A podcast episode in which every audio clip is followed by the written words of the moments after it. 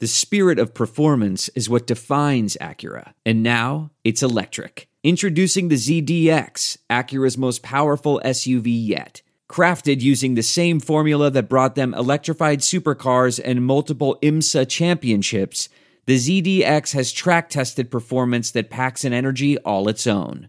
Unlock the energy and order yours at Acura.com. This week on the Chicago Bears Review. Now, in the month of July, the true countdown to the season finally begins as Larry D returns to preview our beloved's regular season opponents, starting with the teams in the AFC East. Will the Pats stay on top? Can the Jets rebound? Will the Dolphins improve? And can the Bills take the next step? All of this and so much more on the AFC East preview episode of the Chicago Bears Review.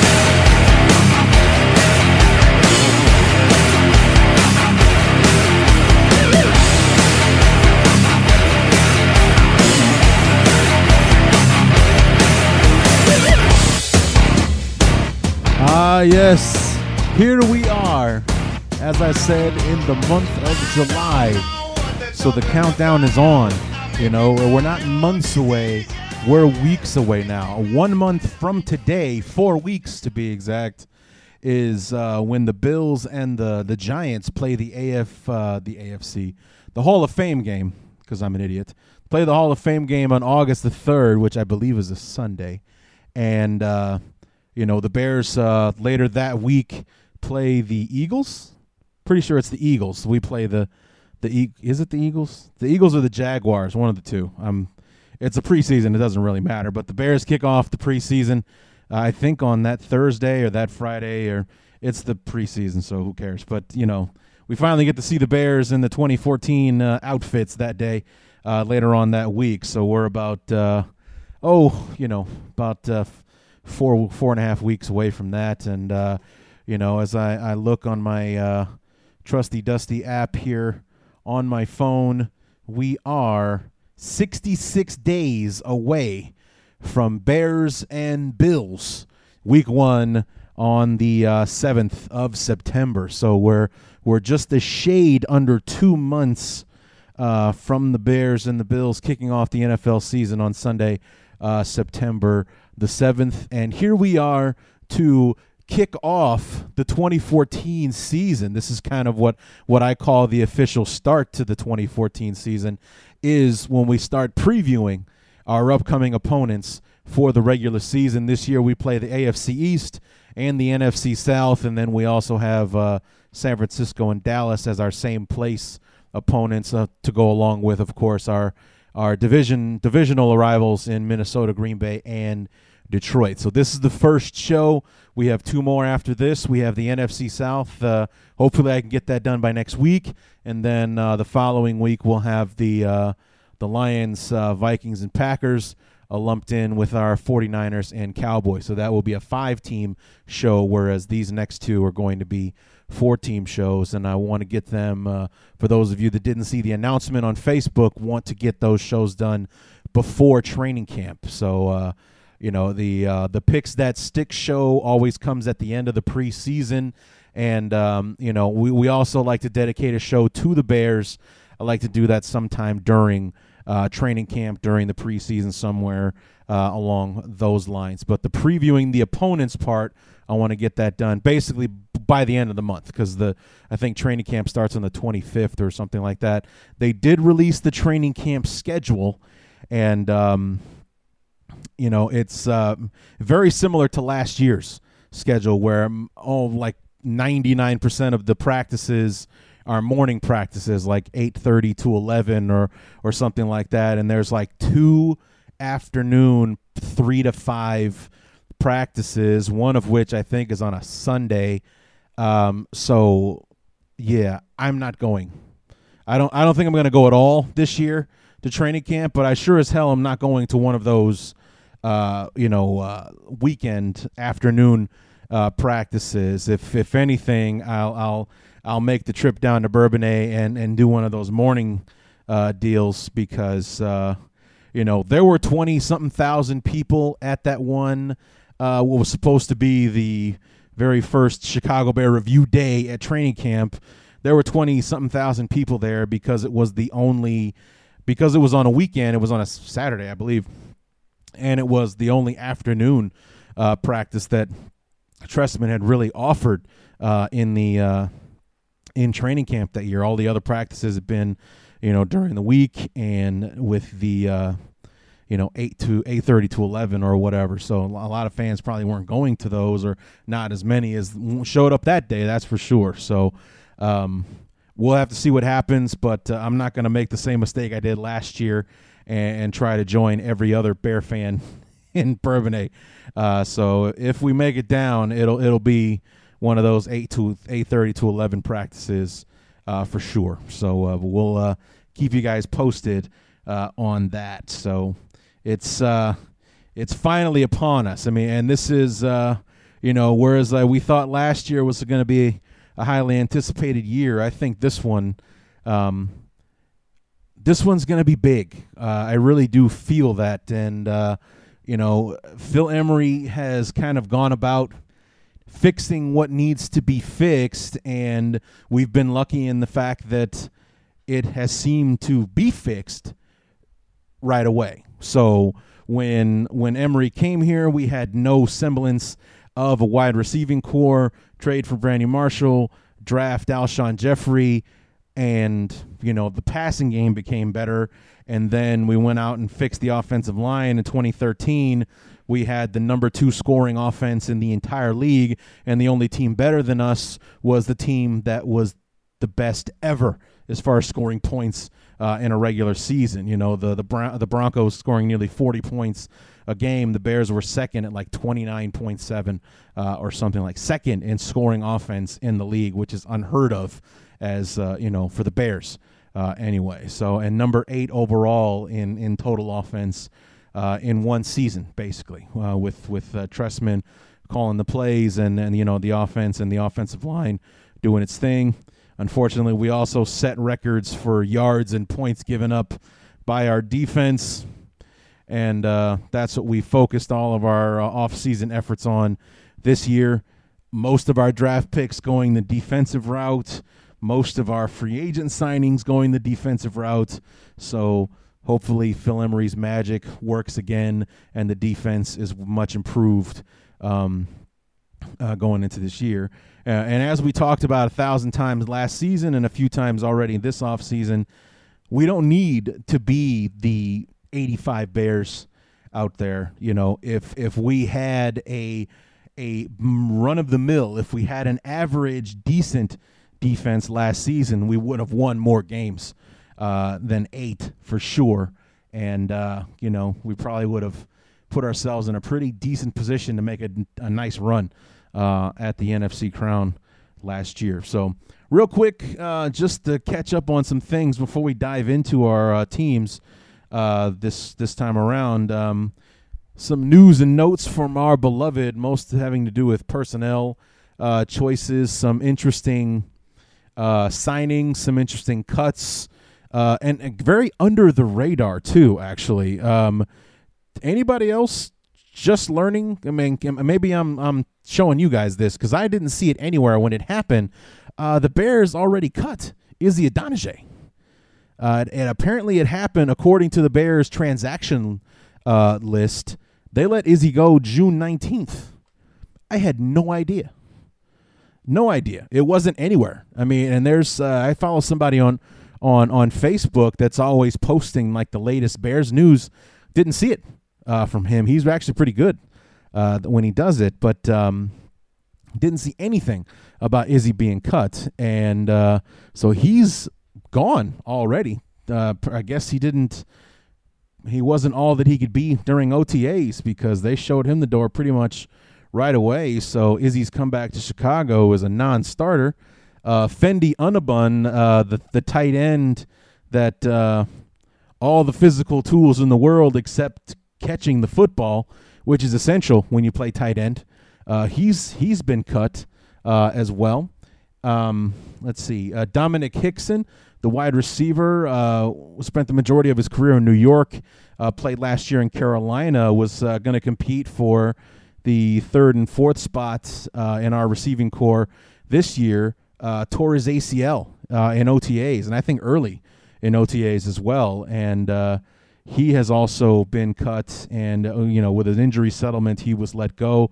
Uh, the day that it happened, he actually kind of tweeted in a way that makes you sound like uh, he might be done. Like he's because I think I I think I read that this was the third ACL tear that he suffered. He had an eight nine year career, so you know three ACL tears. I think you know he's going to go ahead and rehab it like he should, but he's pretty much uh, saying that uh, you know that ship has sailed and he's uh, going to hang it up uh, for now. So Domenik Hixon has already been uh, let go. However, one of the more interesting signings, uh, and some thought it was due to poor performance in the OTAs. It was a combination of that and actual an injury to Jordan Palmer. Apparently, I think he hurt his shoulder or something. I think I was reading something about that yesterday. Uh, Jimmy Clausen, former second round pick of the Carolina Panthers, um, hurt himself uh, last year. Did not play at all in 2013 uh, behind uh, uh, Cam Newton down there in Carolina, but um, he was signed uh, by the Bears, so he will get a chance to compete for one of the roster spots, um, competing with Jordan Palmer uh, and our uh, sixth round uh, draft choice, um, David Fales, the quarterback out of San Jose State, you know, trying to take one of those uh, roster spots in the quarterback position. And uh, we'll see how well that goes. We signed Armani Edwards and Michael Spurlock, and those guys are kick return specialists. Armani Edwards was actually a quarterback at Appalachian State, and I followed his career uh, for a while when he was in college. Uh, having gone to a one AA school at, in Western Illinois, I always kind of followed, uh, you know, who some of the best players in one AA were. And uh, for anyone who remembers, I think it was 2007, the year that uh, Michigan was like the number five team in the country and had their had their squash game, if you will, where they invited one AA Appalachian State to the big house and 106,000 people watched a 1AA team kick the tar out of the number five team in the country and, uh, you know, pretty much dominate the game from start to finish and uh, beat, uh, beat Michigan up pretty good uh, in, that, uh, in that way. And they went on to win the 1AA uh, national championship that season. So uh, Armani Edwards was actually the quarterback of that team. He's been more of a receiver slash returner kind of guy uh, for Carolina since he got drafted uh, into the league a couple years ago. He's going to try to make team in Chicago as a kick returner, as will uh, Michael Spurlock, who I believe was a Tampa Bay Buccaneer before signing uh, with the Bears. Um, let's see who else. Oh, actually, it just happened the other day. Uh, last week, the Bears signed Adrian Wilson. Uh, and if that name sounds familiar, it should. He's for a while. He's a five-time Pro Bowler uh, but he's been around for about 12 seasons uh, with the Arizona Cardinals. Was one of their uh, more dominant and more uh, uh, successful players out there in Arizona. Uh, signed a deal with the um, Patriots last year, but actually had a, I think it was his Achilles tendon. He ruptured his Achilles in the preseason, so he didn't play at all last year. He turns 35, I think, during the season or during the preseason. He'll be 35 before the season starts, so he's definitely in the twilight of his career. However, you know, it it's it makes you feel good, I guess, or or it, it Phil Emery is kind of going with the whole, uh, you know, the cream will rise to the top thing as far as the safety position is concerned, because we didn't go out and get a T.J. Ward or a Jairus Byrd to kind of just say, you know, sign him and then plant him in the starting lineup and then, you know, go from there. We didn't draft Calvin Pryor in the first round of the draft when we had the chance to, uh, instead of taking, uh, you know, uh, Fuller.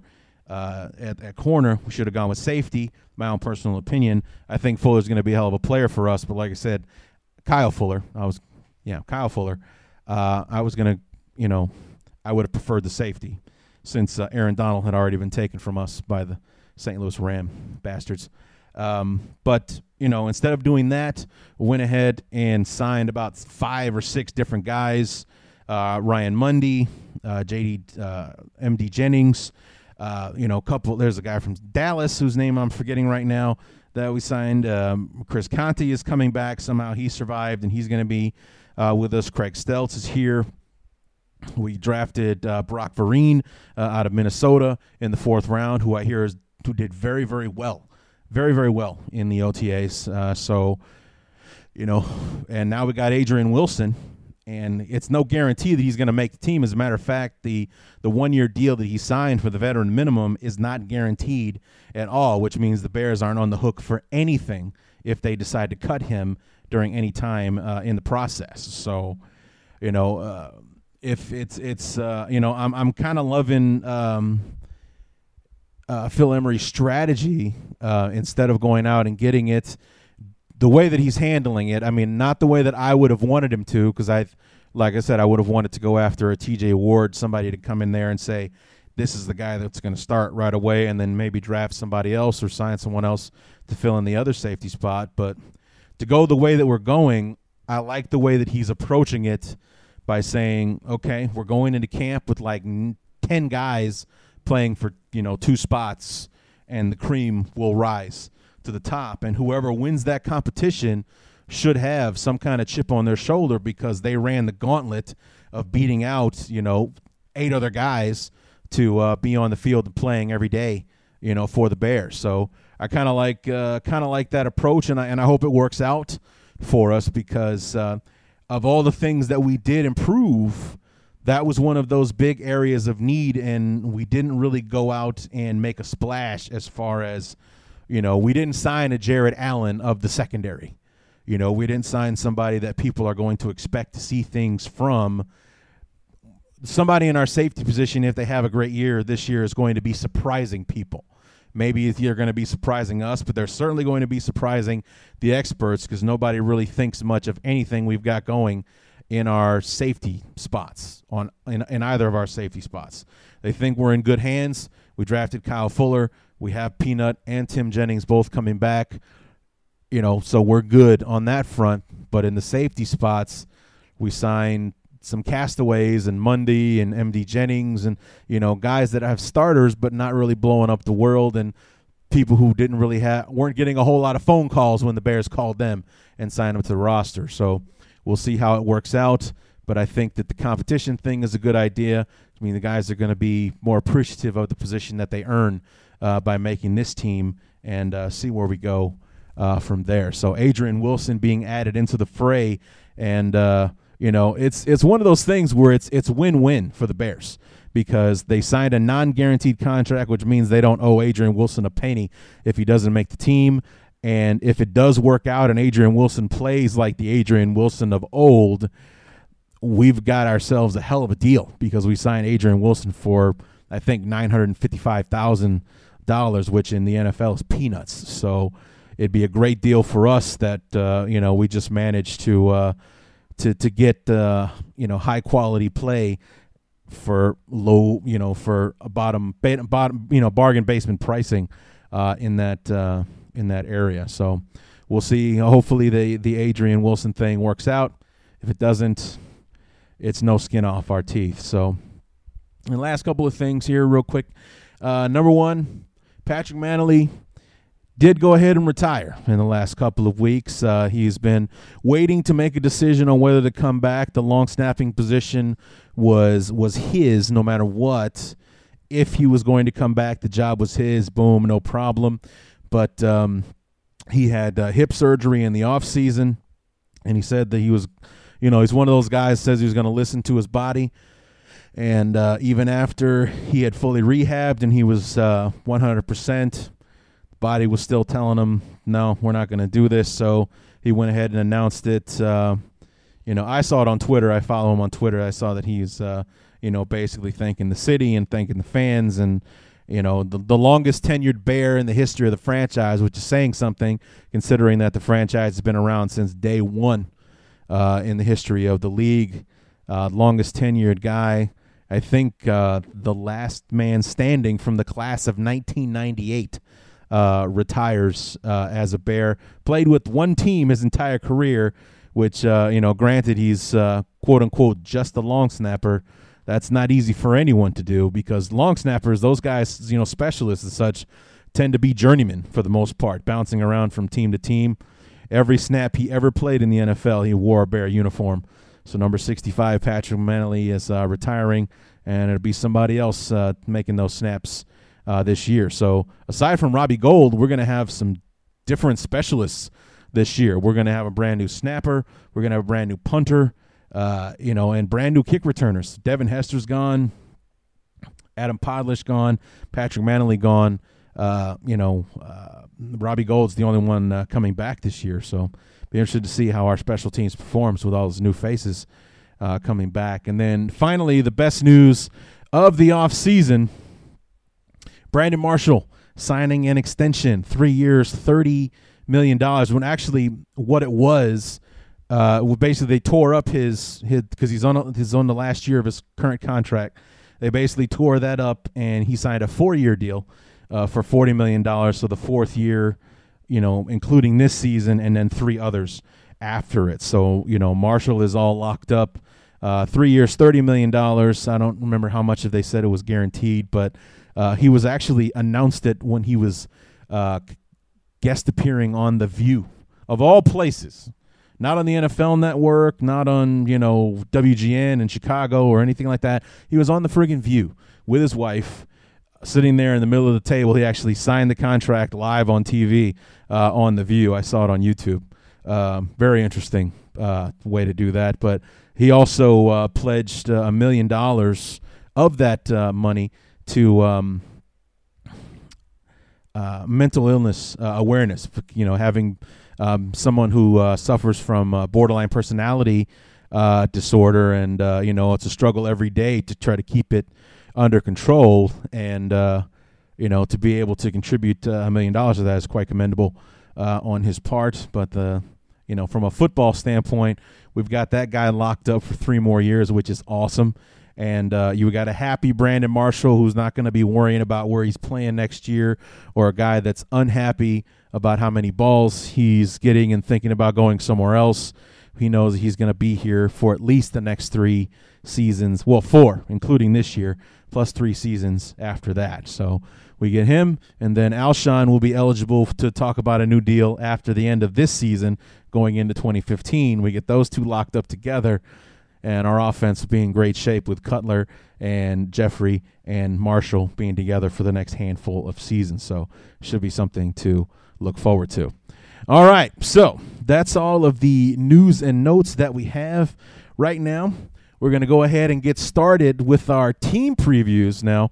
Uh, going to go in alphabetical order, kicking things off with the Buffalo Bills and how we see them going in 2014.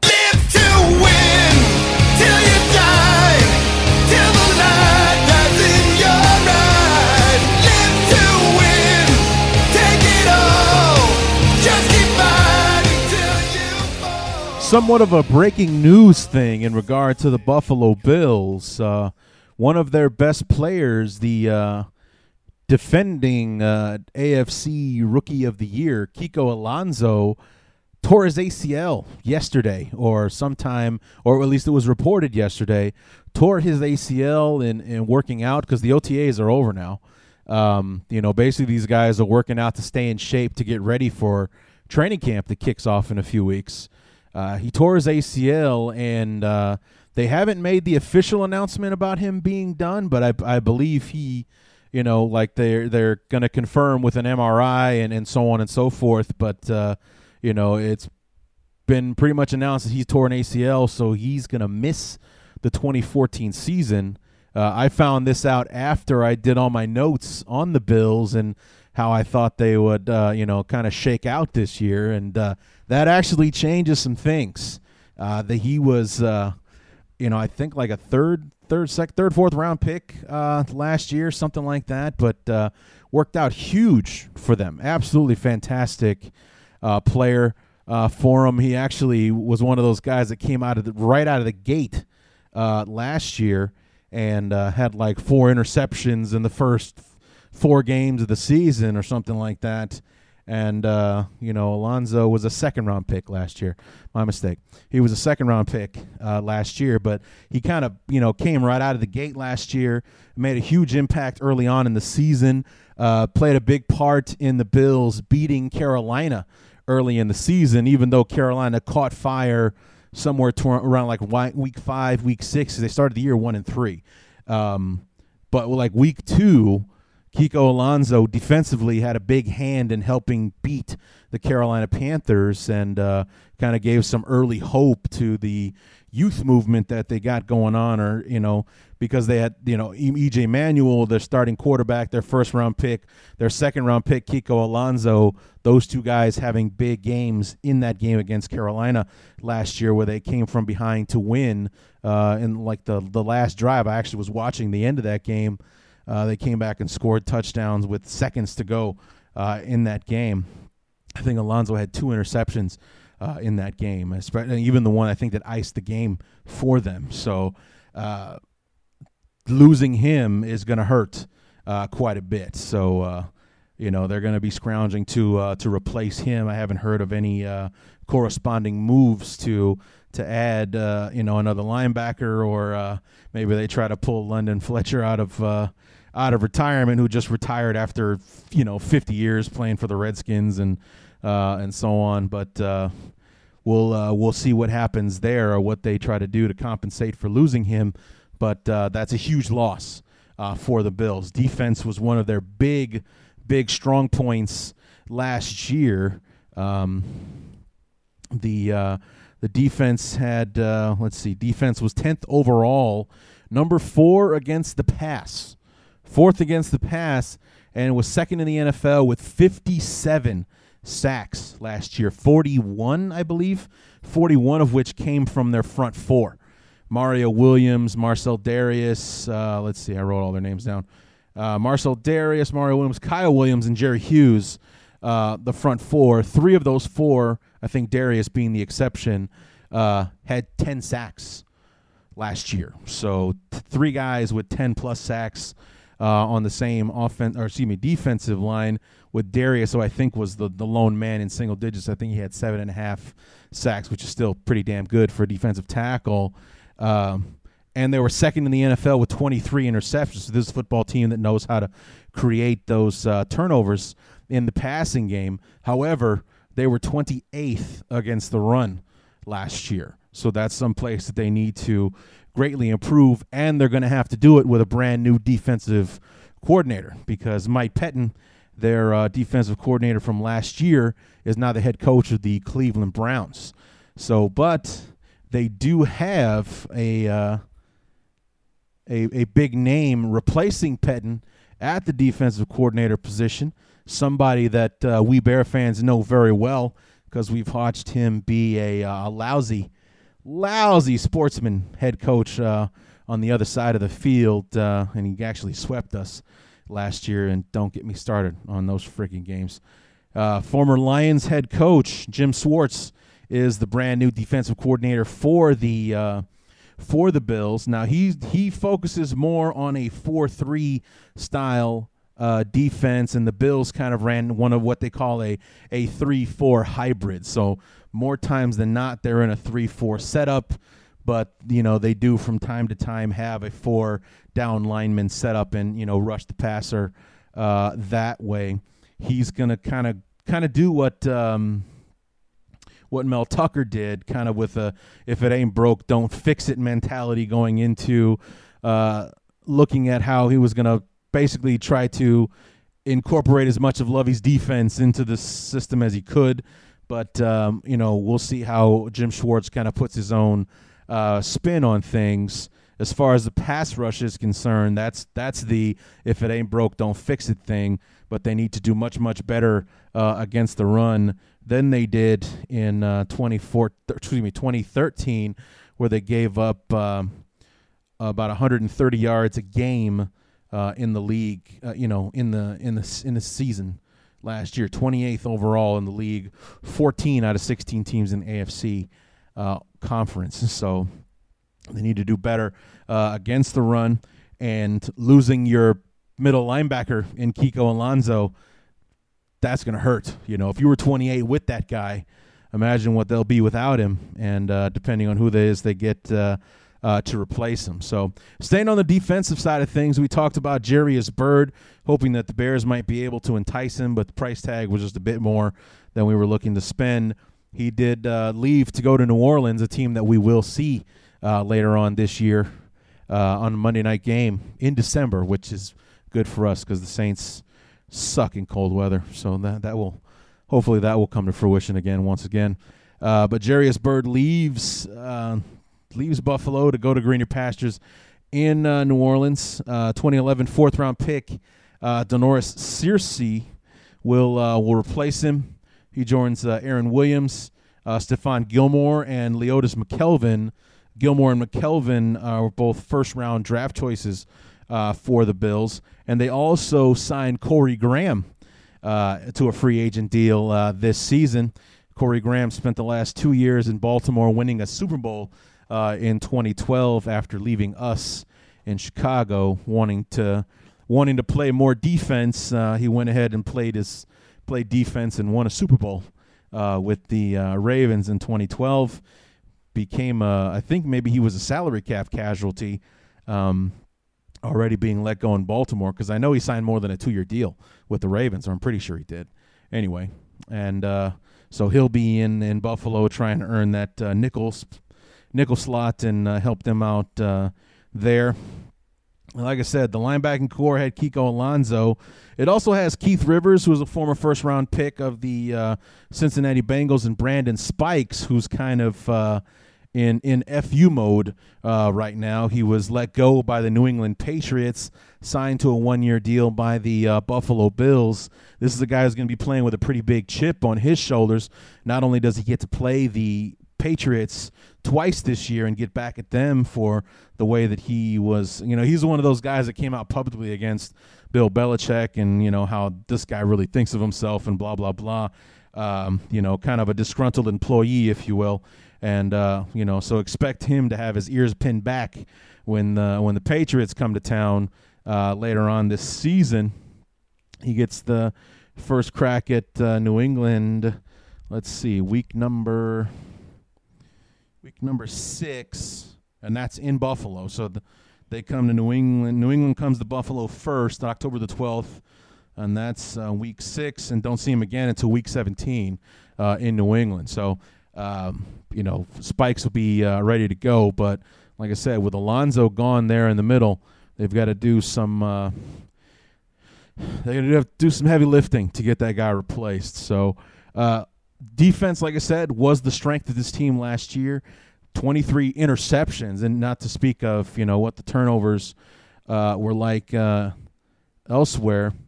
They only had a three a plus three turnover differential is 11th in the league last year. So, you know, if they were second in the league with 23 interceptions, that also means they're probably turning over the football quite a bit. If they still manage to be, if they only manage to be plus three in the turnover department, that means they were turning the ball over a lot. So that switches focus on over to the offensive side of things. You know, this is a team that that's uh, you know had a rookie quarterback last year, EJ Manuel. This is year number two for him. He was four and six as a rookie last year. He missed some games uh, with some injuries. I think it was a he sprained his knee or something like that. He got hurt um, in that buff. Uh, it was a Thursday night game between the Bills and the Browns, which actually turned out to be a much better game than was advertised. It's like, oh great, the Bills and the Browns are playing. Let's me let me tune into that. It turned out to be a slugfest, one of the more entertaining games uh, last season. You know, Manuel missed. Uh, you know, he was four and six, so that's ten games. So he he missed six games uh, last season, and this is a team that went six and ten. So, but it won four of those games, four of those six games with EJ Manuel under center. So they were two and two and four without him, but you know they lost the majority of their football games with uh, without him on the field. So. Um, you know he's coming in. This is a big year for him, and this is actually a big year for the organization. Um, Ralph Wilson, their longtime owner passed away during the off season. They're looking to sell the team, and you know, this is a team that hasn't made the playoffs in 14 years. For it was 1999, so this is like year number 15 if they don't make it. The Music City Miracle, for anyone who remembers that, the Bills and the Titans, you know, the the kickoff uh, play, the you know where Frank Wycheck runs to the opposite end of the field and then throws it back. Some people thought it was a forward pass, blah blah blah. You know, uh, replay says it was a it wasn't a forward pass; it's a lateral. The touchdown counts. The Titans go to the Super Bowl that year, and the Bills exit the postseason ever since. They have not been back since then. That was the last taste of the postseason that the Buffalo Bills have had. And here we are, God knows how many head coaches later. It's a different organization now. They're going to have new owners. Ralph Wilson did not leave the team to his family, so it's being sold. And all this talk about a franchise moving to Los Angeles and so on, talk about a team that's ripe for it. Buffalo being one of the smallest markets that the NFL has to offer with a brand new owner in tow, you know, maybe he's going to take his billion dollar investment that it's going to take to to get the Buffalo and move them to Los Angeles to go from one of the lowest market teams in the league to the second largest market in the country and you know money wise that's got to that's got to be throwing dollar signs at you but we'll have to see that uh, the the point being that uh, this team is going to have to do some work in order to keep the Bills fans happy, to convince the, the new owners that Buffalo is the place for them to be. This is where their future lies, and this is where they want to stay, uh, and so on. And also, you know, these guys, the, this is year number two um, for uh, Doug Marrone the new head coach uh, out there in Buffalo, year number two for EJ Manuel. Uh, to see, you know, what kind of what the experiment's going to look like for them the new owners, you know how they do. I mean, look at the Bills, or excuse me, the Browns. They they bring in a brand new owner. They fire the GM after one year. They fire the coach after one year. We got new GM, new head coach, and a new quarterback, and Johnny Manziel going forward in in Cleveland. Bang, bang, bang, and happen all just like that. You know, they sell the football team. He comes in after one season and cleans house, and we're starting over fresh again very much could be the deal in Buffalo that the new owner wants to put his own stamp on things instead of inheriting things and move on. So unless these guy blow unless these guys blow the new owner's hair back, the they could be all looking for new jobs uh, next season, and this team could be playing on the West Coast in a year or two. We'll have to uh, wait and see on that. So, but um, you know they do have a decent one-two punch running back with C.J. Spiller uh, and Fred Jackson. Uh, although these guys, uh, Fred Jackson, kind of getting up there in years, C.J. Spiller's had some injury issues. First, it was a wrist, and it's a knee, you know that kind of thing.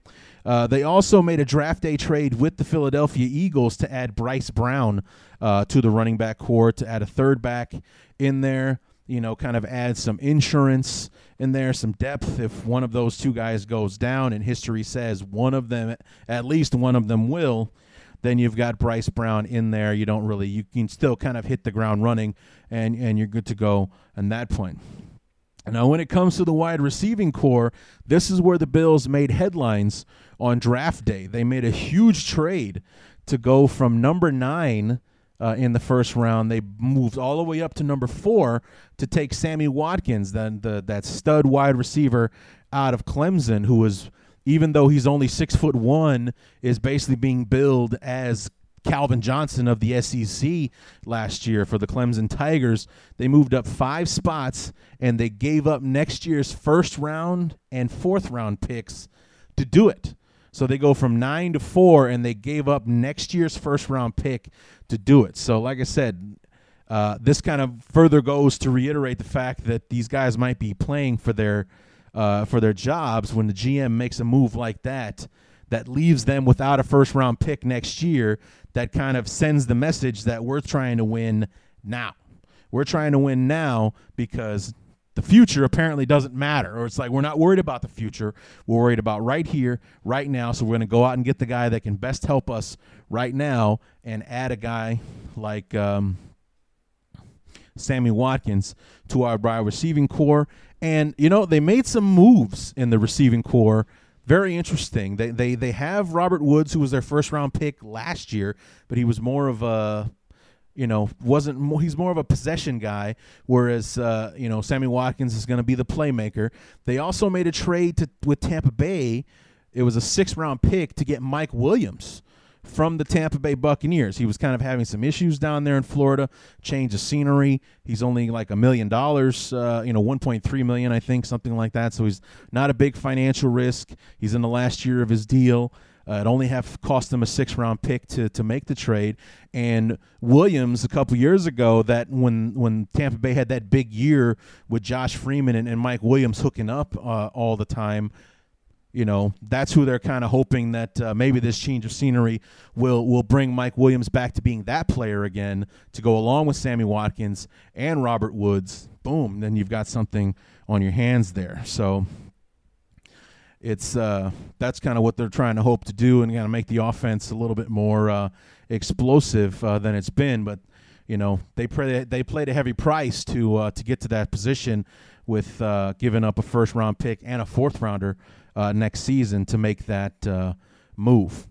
up front, they drafted second round in the second round Cyrus Kouandjio, an offensive tackle from the University of Alabama. Uh, a good luck, good move for them. He was one of those guys that was supposed to go in the first round. Uh, they signed former Bear Chris Williams, who uh, you know played decent for the Rams last year. He's going to be their left guard. He joins uh, Cordy Glenn, who was a, a, nice surprise for them. I think he was like a fourth round pick for them uh, a year or two ago. Done well at left tackle. Uh, Eric Wood, a former first round pick for them, is uh, their center on the offensive line. Um, gives them a super huge offensive line. Like every one of these guys is like six five. I think the lightest one, the lightest guy is like 315. The rest of them are like 330, 340 up there. So these these guys are studs and uh, you know, we'll try to help them uh, improve in the run game. Actually, you can't get much better. They were number 2 in the NFL running the football last year, 144 yards a game, 28th in passing, which is why the uh, the Sammy Watkins trade makes a lot more sense when you look at it uh, in the statistics. And, um, you know, they had a hell of a uh, draft. Uh, Sammy Watkins in the first round, Cyrus Kouandjio in the second from Alabama.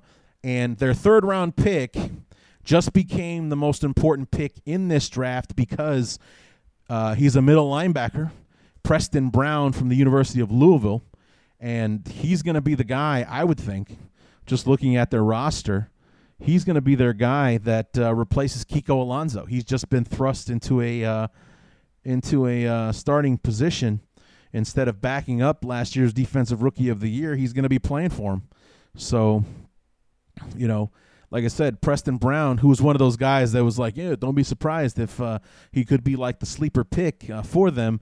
He's going to get a chance to prove that correctly uh, here in 2014. So, it's you know those uh, those first three picks, Sammy Sammy Watkins and Kouandjio are definitely going to be starters on the offensive side. Now their third round pick, Preston Brown, he's going to get a shot probably to play that middle linebacker spot uh, and fill in for the injured uh, Kiko Alonso. So could make for some for an interesting scenario next year in 2015 when Alonso's ready to come back. But this year, it's uh, quite an important deal that uh, that they made that that that pick in the third round to go ahead and, and pick Preston Brown. So that's how the offense and the defense shape up.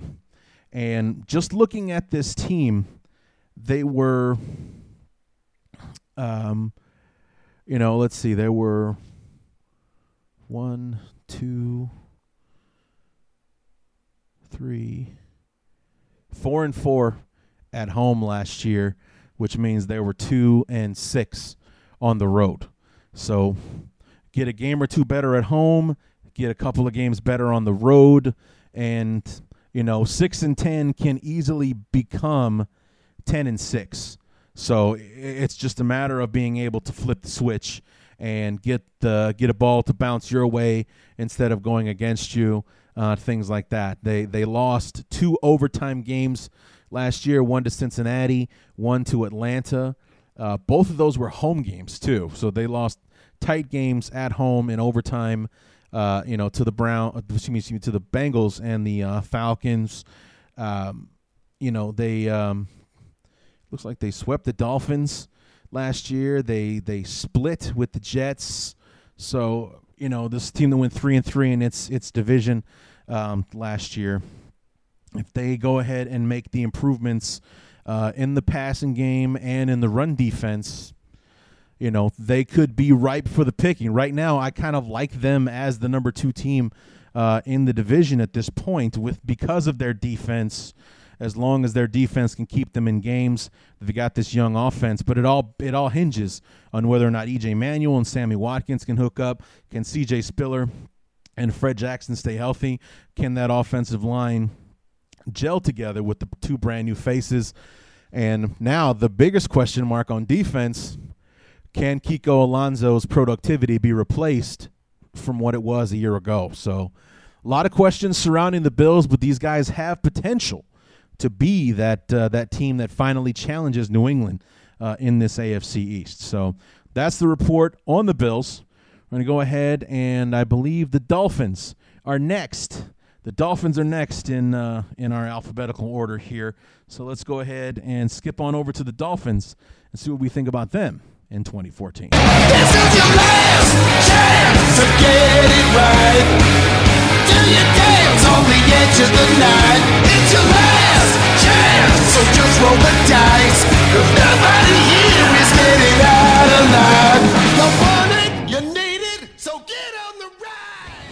This is a football team in the Miami Dolphins that actually just barely missed the playoffs last year. Uh, and, and very much like the Bears, they had an opportunity to make the playoffs. They kind of had the inside track on on making the playoffs last year. They were eight and six going into the last two games of the season. They lost them both. And what makes it hurt is that both of those games were division games. They they lost those games to um, where'd it go? There it is. One second while I pull my notes up here. Uh, at Buffalo, the team we were just talking about, they were shut out actually, 19 uh, to nothing, and then practically blanked by the Jets, 20 to seven on the road in the Meadowlands last year. But this is a football team, like I said, that was pretty much in charge of its own destiny going into the last two weeks of the season, which would have made for a hell of a story for this team because of everything that they'd faced last year. If you guys remember, this was the team that was dealing with the bullying scandal last year with the Richie Incognito, Jonathan Martin thing uh, last year. Both of those guys are gone now. Richie Incognito was. Uh, you know, I think actually in the last year was the last year of his deal because he wasn't cut or anything like that. Uh, and then Jonathan Martin was traded to the San Francisco 49ers. So both of those guys are gone. So the, the cancer has been cut out uh, of the team and no longer around.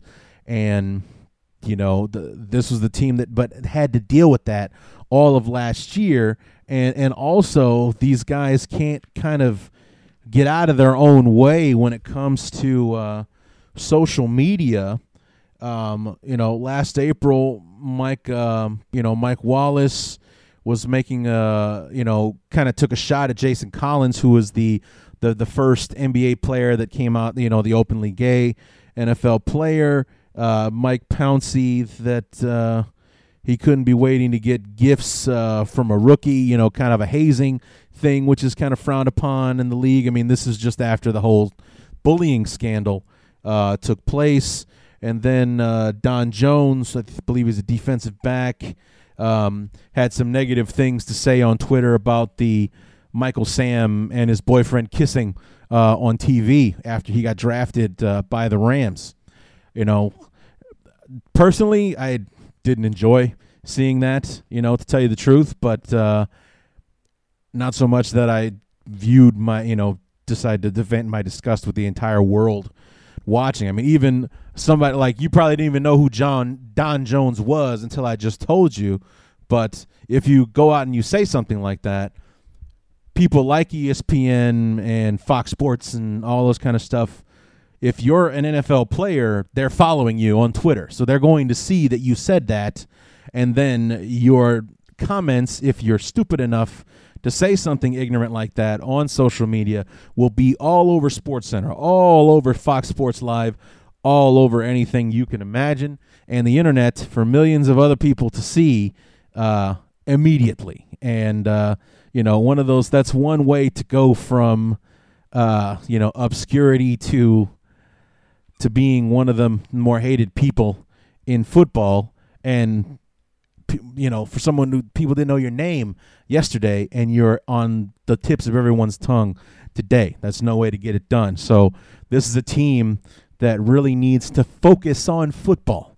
And uh, I'm, I'm guessing that a lot of these guys there wouldn't be nothing in the world that they would love to do more than just focus on the game and just play the game because apparently they you know they can't be trusted to just be themselves. And uh, these guys can't can't be unsupervised basically is, is what it uh what it appears to be so you know it's it's uh this is one of those team and you know I, I chose that song last chance to um as kind of the intro song because this really is the last chance uh, for this team. Uh, you know, Philbin, the the head coach, this is his third season uh, out there, and after the lock, you know, basically he lost control of the locker room last season.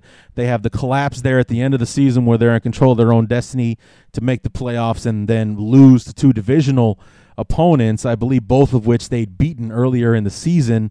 To have them to have it collapse on them like that, uh, you know, that's not good. You know, it's not good. So then all of a sudden, instead of being that team that overcame all of the scrutiny and the you know the fact that they're one of those infamous franchises. There was a real black eye for the Dolphins having, you know, being center stage with the, the, whole bullying scandal and, and all the things that came to light with Richie Incognito and who knew and who didn't and and so on and so forth to be able to to overcome that and make the playoffs would have been a tremendous story for them. It would have been amazing. But instead they have they lose those last two games. They don't make the playoffs and the bullying scandal remains a sore black eye for the team. A playoff run would have erased basically, you know, because this is a what have you done for me lately society that we live in they make the playoffs, then it becomes a footnote to the season because they overcame that ugliness to transcend and make the playoffs. But instead, you know, it can be looked upon as their undoing. This was the distraction they could not get past, and it cost them a trip to the playoffs last year because of the inner turmoil, because every reporter took every opportunity to ask them every single interview about the bullying scandal, even if you weren't a part of it. It was just one of those things that didn't go away, and they weren't able to overcome it, and it cost them a shot at the playoffs last year. So, Philbin is definitely coaching for his job. They have a brand new uh, G- general manager. Jeff Ireland was let go. They have a brand new offensive coordinator in uh, I think it's Bill Bill Lazor, Bill Lazor uh, from the uh, was the quarterback coach with the Philadelphia Eagles um, last year, and uh, you know it's it's going to take a an, uh, you know a playoff appearance and maybe even a, a little playoff run uh, to save Philbin's job uh, this year, and you're trying to do it with a brand new offensive coordinator. Uh, you know, who's promising a more up tempo, wide open attack than what they've had in the past. We'll see how all that uh, goes uh, for the Dolphins. But you know, this is a team that was statistically it was very ugly for them last year. They were in the upper twenties in offense, the mid to upper twenties on defense as well. As one of those teams that didn't really do one particular thing, kind of like where the the the Bills were, you know, 57 sacks, number two in the league, number two in interceptions. The Dolphins not coming close uh, to those numbers. So you know they uh, they've got some work to do on the offense. You know, O line improvement was needed the most.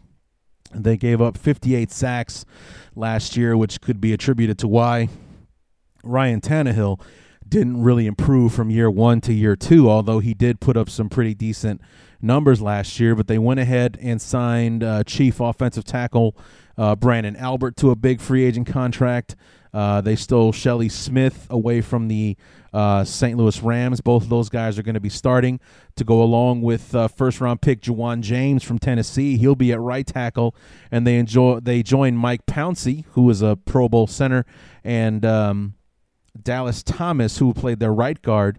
Um, you know, with those three new faces on the offensive line to see if they can gel well enough to keep Tannehill upright where uh, you know it's it's one thing to say he was sacked 58 times, but if you've been sacked 58 times, you were under pressure a hell of a lot more than 58 times throughout the year. Ask Jay Cutler. You know he was sacked you know 49 times in a season. He was under pressure a hell of a lot more than 49 times. Uh, you know, in a season and so on. So it's uh, it's not one thing to have him sacked 48 times. It's another thing to have him hit 558 times uh, in the season and only get sacked 58 is, uh, you know, that's that's how it can uh, can be. Uh, the running game is going to be an issue for them. They they went out and they signed Knowshon Moreno to get him away from the Broncos, but he's still having some issues uh, with his. Uh, I believe it's a knee problem. Uh, he's not 100%. He just, I think he just got scoped again. So he, I think he's going to miss the first few weeks of uh, training camp, and uh, he's not 100% yet. Still waiting for him to come around. So they're still stuck with the guys that were there last year Daniel Thomason and Lamar Miller. So that's not going to to get any better. Uh, Mike Wallace, a former Steeler, got big money to join the team last year, but did not produce big money uh, statistics uh, for them. Uh, Brian Hartline and Brandon Gibson are both recovering from knee injuries, but they, they kind of drafted a, a jewel in the rough, if you will, uh, in the second round. They drafted um, Jarvis Landry from LSU, who was kind of overshadowed by first round pick uh, Odell Beckham Jr., who went to the New York Giants. Uh, but this guy is uh, supposed to be the real deal, so he could be one of those uh, those second round gems if it turns out that they you know that he turns out to be the player most people think he will be. You know, we'll have to uh, to wait and see on that. But uh, like I said, it's they they made moves, but but nothing real significant. You know, it's a big year for Miami where real progress is needed and a roster that doesn't really seem suited for it. And uh, just before I started recording the show, it was announced on SportsCenter last year's first round pick, Dion Jordan, who was number three overall. They made a big trade to move up to pick him uh, last year, suspended for the first four games of the 2014 season for uh, performance enhancing uh, drugs. And, um, you know, it, it's not going to hurt the defense too much because he only had about three sacks last year. He wasn't a big contributor for them last season. But when you draft a guy third overall and you trade up to get him, you're expecting big things from him. So, uh, you know that's that's going to be a blow. But they have a talent-rich defensive line: Cameron Wake, Oliver, Ver- uh, Oliver Vernon, and uh, Randy Starks. All uh, you know were were high productive. They have over 40 sacks last year as a as a unit. Uh, linebacking corps is light. Dannell Ellerbe, who has not lived up to the free agent money that he got when he left uh, Baltimore after the Super Bowl, and um, you know the DBs have kind of been patchwork by castaways. Uh, they uh, Cortland Finnegan and Louis Delmas both on one-year deals uh, down to Miami. Cortland Finnegan didn't live up to his huge contract in St. Louis and was let go. Louis Delmas uh, couldn't stop it with the injuries in Detroit, so they sent him packing. Uh, they joined Brent Grimes, who was a huge I mean, they're they're kind of hoping that he'll be Brent Grimes for them. Brent Grimes signed a, a one year contract with the Dolphins, had a lights out season for him last year. They signed him to a long term extension in the in the off season uh, to go along with uh, Reshad Jones uh, in the secondary there. Kind of, I think they're kind of hoping that maybe the same thing will happen with Cortland Finnegan and or. Um, Louis Delmas. So uh, maybe one of those guys will catch on and catch fire and have a big year for them and really help them out. And uh, you know, playing on that one year must prove myself contract and see how that works out for them. But um, you know, it, it's the the magazine that I have here set, is predicting them to be in fourth place. And after reading everything that I have, you know, the, the whole that's uh, that's still going to be an issue for them this year. That whole thing with the the bullying scandal. Like I said, they pretty much could have made that go away because they overcame it by making the playoffs. they blew their chance when they lost those last two games to make that go away. It's still going to be something that they're going to be asked about at the very least early on in the season. Because you have new rookies, there's going to be hazing with the rookies, or are they not being allowed to haze at all because they're paranoid about last year? It's still going to be a distraction. That early on in this process, this very crucial year that they have, you know, they've got a new GM, the coach is on thin ice you know, a quarterback that hasn't been living up to its billing so far. You know, it's like Philbin and Tannehill could both be looking for new jobs next year. If uh, the GM doesn't like what he sees, he's going to bring in his own people, draft the quarterback early in the first round next year, and see where they go from there. So, like I said, this is a, a team that needs to have a big year, and I don't think they have the horses to make it happen. So, that's my take on the on the Dolphins. I'm not going to make any predictions as far as records, or at least not until the picks that stick show. And uh, you know, because to tell you the truth, aside from just glancing at the schedule as I'm talking to you guys here, I haven't really looked over, you know, and, and mapped out wins and losses and, and things like that. So we'll wait until we get further along in the process. Maybe get a chance to see uh, some of these guys uh, play because the NFL Network plays all of the preseason games on there, so you try to catch a bit of it uh, here and there. So we'll uh, we'll wait to, to, hold off on predicting the records. But if I had to predict a place, um, I think the Dolphins are going to be fighting to stay out of the cellar this year. So uh, they finished tied for second technically because they were eight and eight, and so were the Jets. But uh, this is a team that I think is probably going to be on the on the bottom, looking up at the rest of the division uh, when 2014 is all said and done.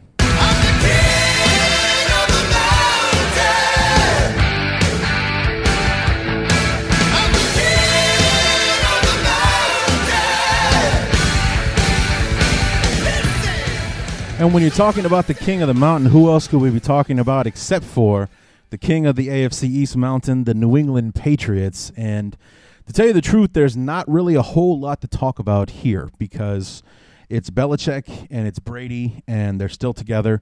And regardless of the fact that Brady's going to be 37 or turning 37 this year, um, you know, you really haven't seen that steep – drop off uh, that you see when somebody's production is beginning to decline or, or anything like that. Uh, as long as the offensive line can keep Brady upright, they somehow still manage to uh, to make magic things happen. You know, and, and for a team that that you know for the most part likes to build through the draft and uh, you know go with its own players, they made possibly the biggest defensive signing of the uh, of the offseason when they signed Darrelle Revis.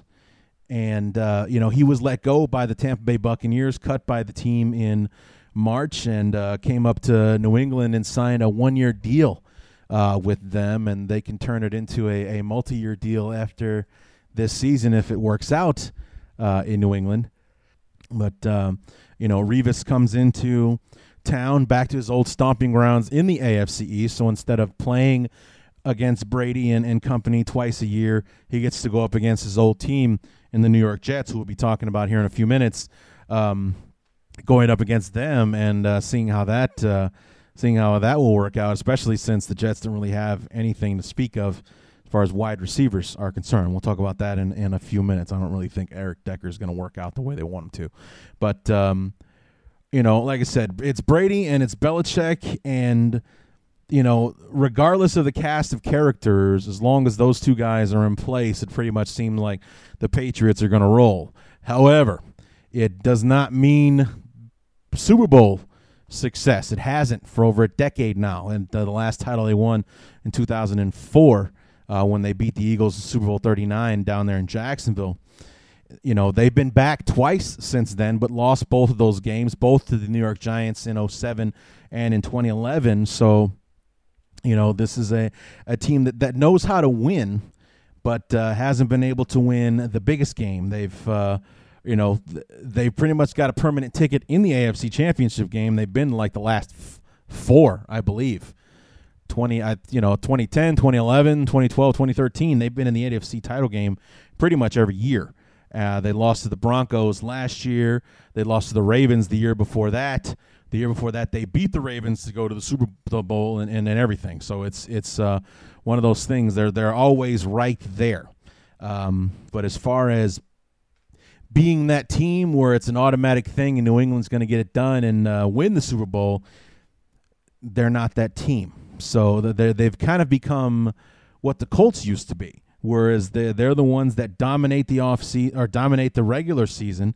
They uh, they own their division, but when they get to the postseason, they stumble eventually. Now this is a team that specializes in making deep trips into the into the playoffs, but a team that for the for the most part can't seal the deal. And um, you know, while until someone beats them, you have to pick the Patriots to win this division. There's no sexy pick as far as saying, you know, uh, well, I think the Bills are going to win the division this year. That's no one's going to say that except maybe a very optimistic Bills fan. But um, you know, if they get Gronkowski back healthy, if uh, Stevan Ridley and Shane Vereen, the running backs, can stay healthy at the same time, uh, you know, they won't miss LeGarrette Blunt, who left in free agency.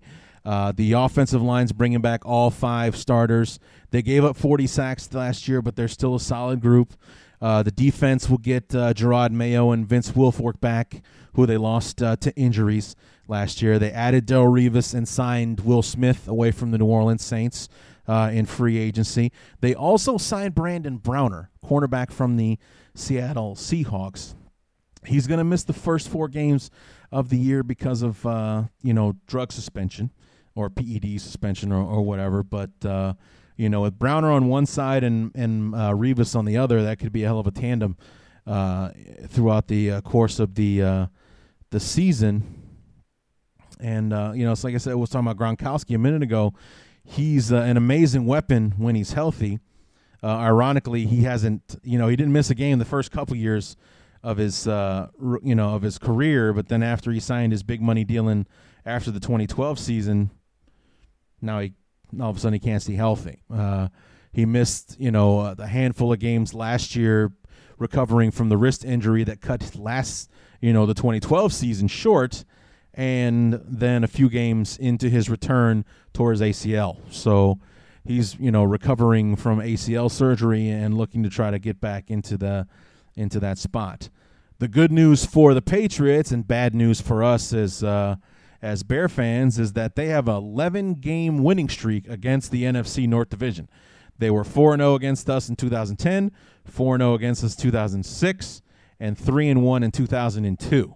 So you know, I think they lost the first game of the of that set and then won the last three games and then all four in 06, all four in 2010. So they're probably thrilled to see the Bears, Packers, Lions, and Vikings on their schedule this year because they haven't lost to us in over a decade. So hopefully that's a trend that we in Chicago can break. Uh, but we'll be heading up to Foxborough to play the Patriots week number eight uh, this year. It's actually the last game before the bye, which has the last few years not been a good game for us.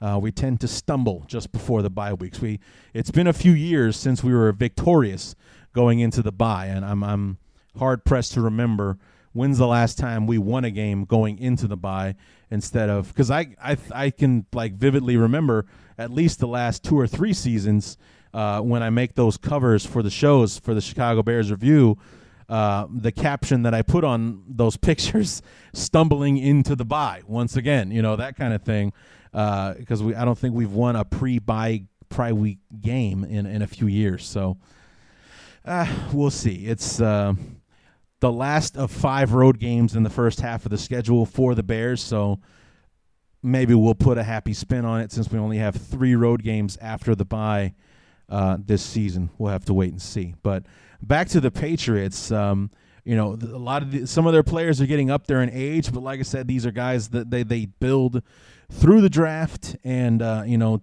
kind of you know like to to go about doing it uh, that way. Um, you know, they drafted Dominique Easley, the defensive tackle out of Florida, in the first round. Uh, they drafted Jimmy Garoppolo, quarterback from Eastern Illinois, in the second round, which is interesting. Um, you know, the, this is also a team that that also always has more than their allotted picks going in. You know, where they come in they, and somehow next year they have three second round picks because of moves that they made. Somebody moved up in the fourth round and gave up next year's second rounder to do it, kind of thing. So uh, this is a team that does like to keep the the, the roster uh, fresh with young blood and and try to move on that way. It also helps you keep the roster cheap. Uh, so that you can go out and pay Daryl Darrelle Revis twelve million dollars in a season, or you can pay Tom Brady nineteen million uh, to be your quarterback, uh, and so on. But um, like I said, there's not a whole lot to talk about with the Patriots as long as the team can stay healthy, or at least healthier than they did last year. I mean, they were twelve and four even without Gronkowski, Wilfork, Jerod Mayo, uh, and so on last year. You know, eight 0 at home, six and zero in their division. You know, this is a team that uh, you know, can pretty much stamp its in the playoffs. This is the team that, that pretty much just has to worry about getting through the, uh, the the regular season in one piece, and then seeing what they can do against the elite in their conference. So that's all we got for the New England Patriots. Go ahead and get ra- things uh, wrapped up with uh, Rex Ryan, who is miraculously back for his sixth season, and the New York Jets. I'm back, back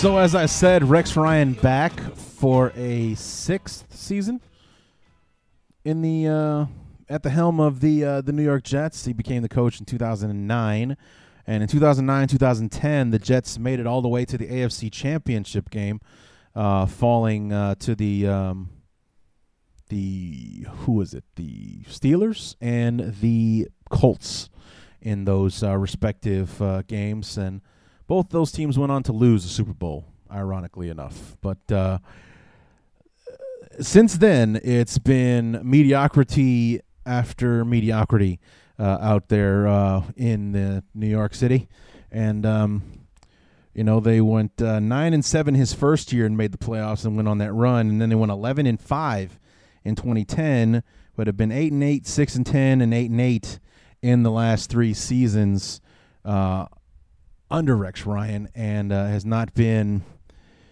it has not been good there in New York. It's it's uh, mostly the the biggest problems obviously have been on the offensive side of the ball. Mark Sanchez, not the uh, not the player they were hoping to get when they took him fifth overall in 2009. Uh, had a decent rookie season. He certainly wasn't the reason they were winning games. He wasn't losing games for them, but he wasn't winning games uh, for them. It only got worse over the last three seasons. That whole butt fumble thing where he ran into the into the butt of his own offensive lineman and fumbled the football. It turned into a touchdown uh, for the, the, the the Patriots. That's who they were playing uh, that day. He got hurt in the preseason, didn't play it down last year, and is actually signed with the Philadelphia Eagles to back up uh, uh, Nick Foles out there in Philly this year. So the Mark Sanchez experiment was over, deemed extremely unsuccessful, even after two deep playoff runs with him as their quarterback in 09 and, and 2010. And, you know, Rex Ryan, his defenses have been have been good. Uh, they're you know they've drafted uh, Muhammad Wilkerson. Uh, they drafted uh, Sheldon Richardson in in their last couple of drafts. You know, uh, who have been stud players for them. They have a hell of a defensive front with those guys uh, included uh, in there. you know, Sheldon Richardson, Muhammad Wilkerson, and then um, you know Damon Damon Harrison in in the middle as their nose tackle. Uh, their linebackers, Quinton Coples, another first round pick. Demario Davis, David Harris, I believe, was a second rounder. Calvin Pace, a big free agent signing that came over uh, with Rex Ryan in 09. Uh, Dee Milliner, that's a former first rounder. Uh, you know, Calvin Pryor, this year's first round pick. You know, a lot of talent on that defensive side of the ball. It's the offense that's been killing them lately. So, I mean, just looking at last year's numbers, they were number 11 overall, number three against the run, only allowing 88 yards a game uh, last year. Boy, if the Bears could have had something like that last year, huh? Um, they were 22nd against the pass, though, over 246 yards uh, a game. And middle of the road, though, 19th in scoring. Um, not good in forcing. They were minus 14 in turnover differential, which means they were turning the ball way too much and not getting it back enough on defense. Only 13 interceptions all of last year, tied for 22nd uh, in the league last year. And then on the offensive side of the ball, they were sixth in rushing, which I'm sure something to do with that, to the fact that Geno Smith is more of a scrambler uh, at the quarterback position. 31st in passing and 29th, only 18 points a game last year scoring. So, I mean, this was a football team that, um, you know, 18 points, 10 points, um, and I'm going in order here. They scored 27 against the Bills, 13. Uh, they scored 30 to beat the Falcons. Then they scored six. Uh, they beat the Patriots in overtime, but then, then they followed it up by losing 49 to 9 against Cincinnati.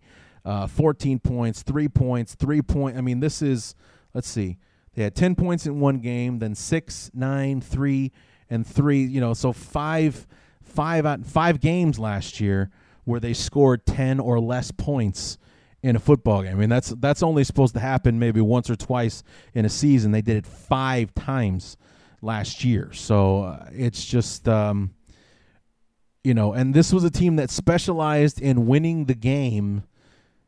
That it, you know, winning the, the game against the weaker team and never being able to beat a team that was better than them. So aside from the one week that they beat New England, all of their other victories were against teams that you know that were better than them. Uh, you know, they never went in like they're supposed to beat the Raiders.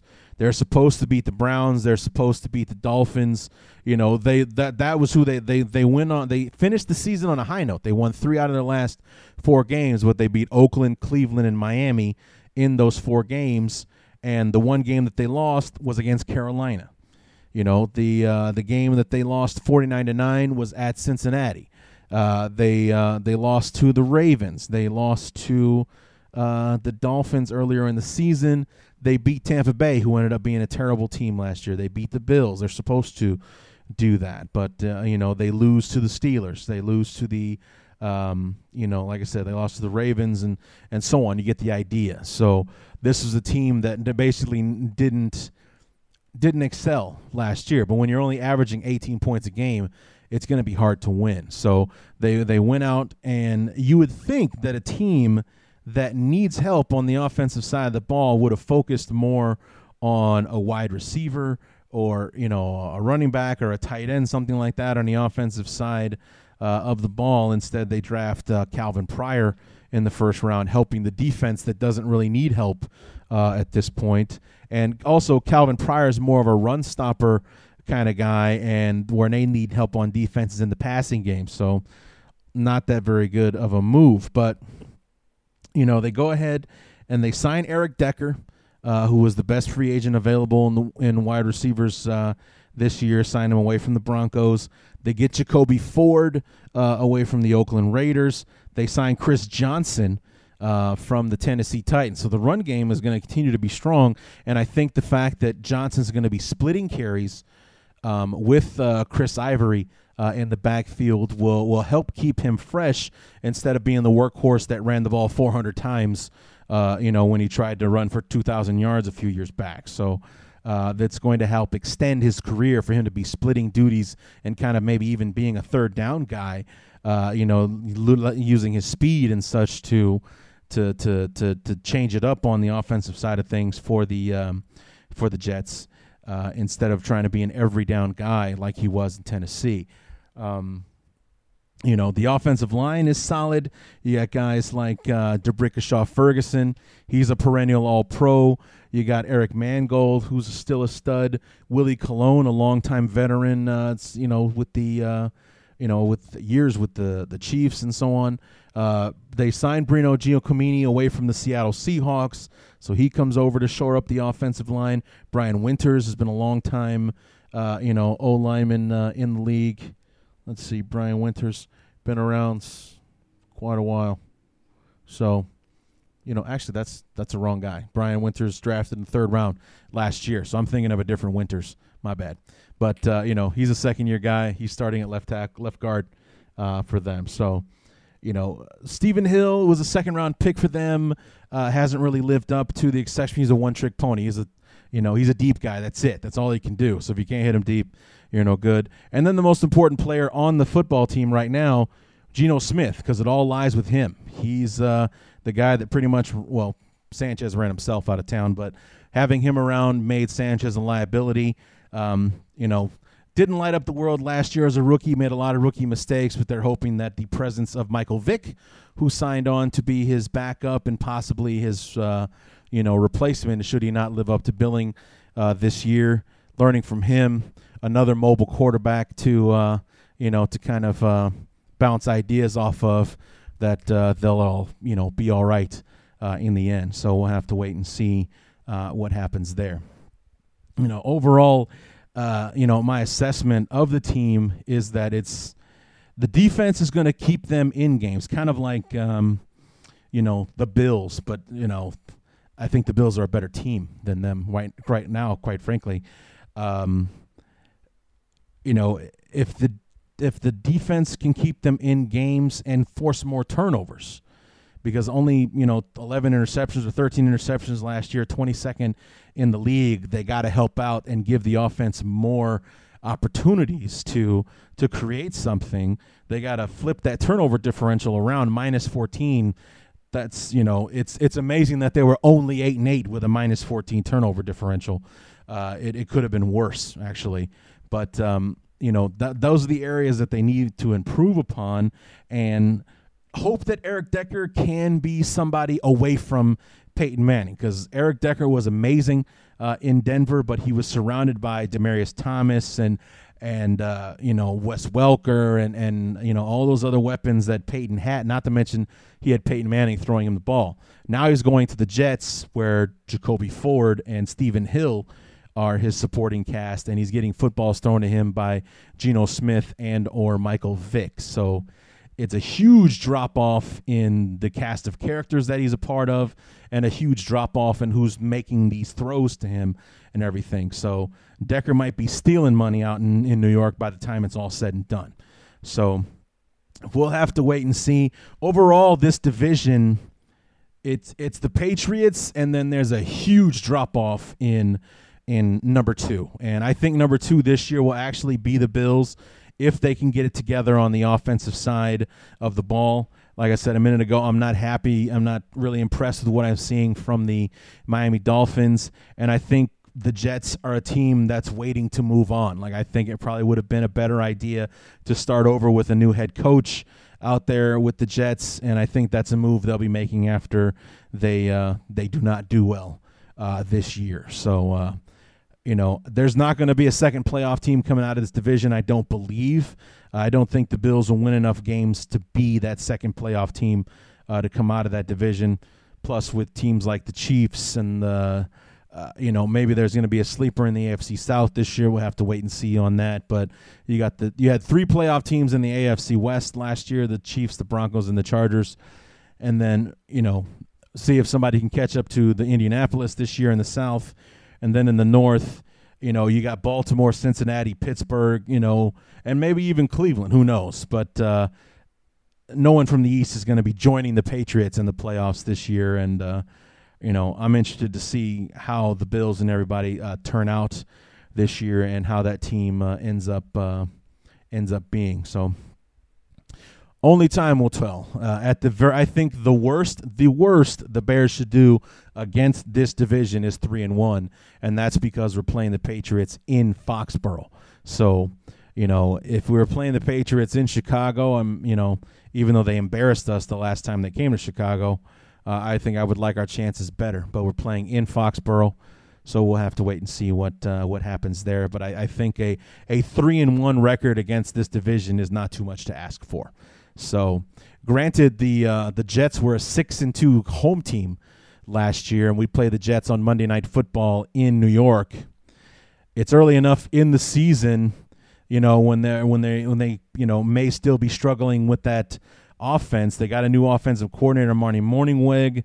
Uh, you know, maybe Geno Atkins or Geno Atkins. That's the defensive tackle from Cincinnati. Geno Smith is kind of still struggling. You know, maybe it works out in our favor. Plus, with the Bears coming into town and our offense and their low scoring and their low scoring offense against our defense and our offense against you know it's I think it, it outweighs us. The Bears should win that game out there uh, in New York. So like I said, I don't think three and one is too much to ask for in the four games against this division. So we went four and zero oh against the AFC North last year, beating the the Bengals, the Steelers, the Ravens, and the Browns. So maybe if uh, we're lucky, that's something we pull off against this division. So that is going to do it for the AFC East preview episode. Like I said, I'm saving record predictions for the Sticks That Pick show that uh, or the Picks That Stick show, I should say. Uh, that'll come at the end of the preseason. That's kind of part of the review episode of the fourth preseason game because we kind of glaze over like, yeah, no one played, and this is who the roster is. This is how the season's going to turn out. That's how that episode kind of always goes. So I'll leave the records for them. I won't do the whole eh, six and nine, or six and ten, seven and nine, blah blah blah. No, I'm not going to do that this time around. So uh, when we come back, hopefully around next week this time, I, I would think. Uh, uh, we're going to talk about the NFC South, the Panthers, the Falcons, the Saints, and the interestingly enough, the Buccaneers, coached by our guy, our former guy, I should say, Lovie Smith, and uh, that's going to be an interesting show because you got some much better football teams.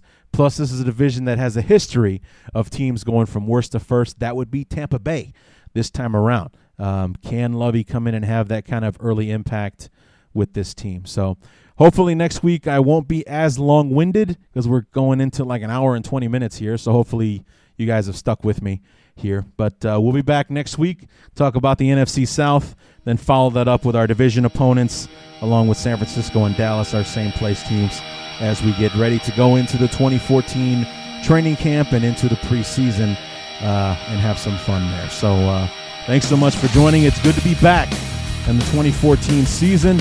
And uh, until then, my name is Larry D, and this has been the Chicago Bears Report.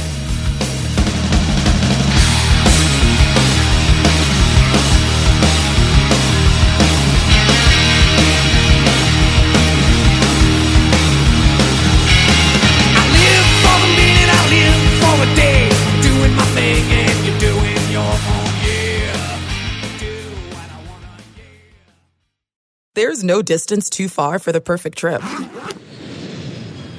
Hi, checking in for. Or the perfect table. Hey, where are you? Coming! And when you get access to Resy Priority Notify with your Amex Platinum card. Hey, this looks amazing! I'm so glad you made it. And travel benefits at fine hotels and resorts booked through Amex Travel. It's worth the trip. That's the powerful backing of American Express. Terms apply. Learn more at americanexpress.com slash with Amex. I want to tell you a story. It's a story about a scandal, broken relationships, gossip, rumors, money, corporate rivalry, and a broom. A performance enhancing broom. My name is John Cullen.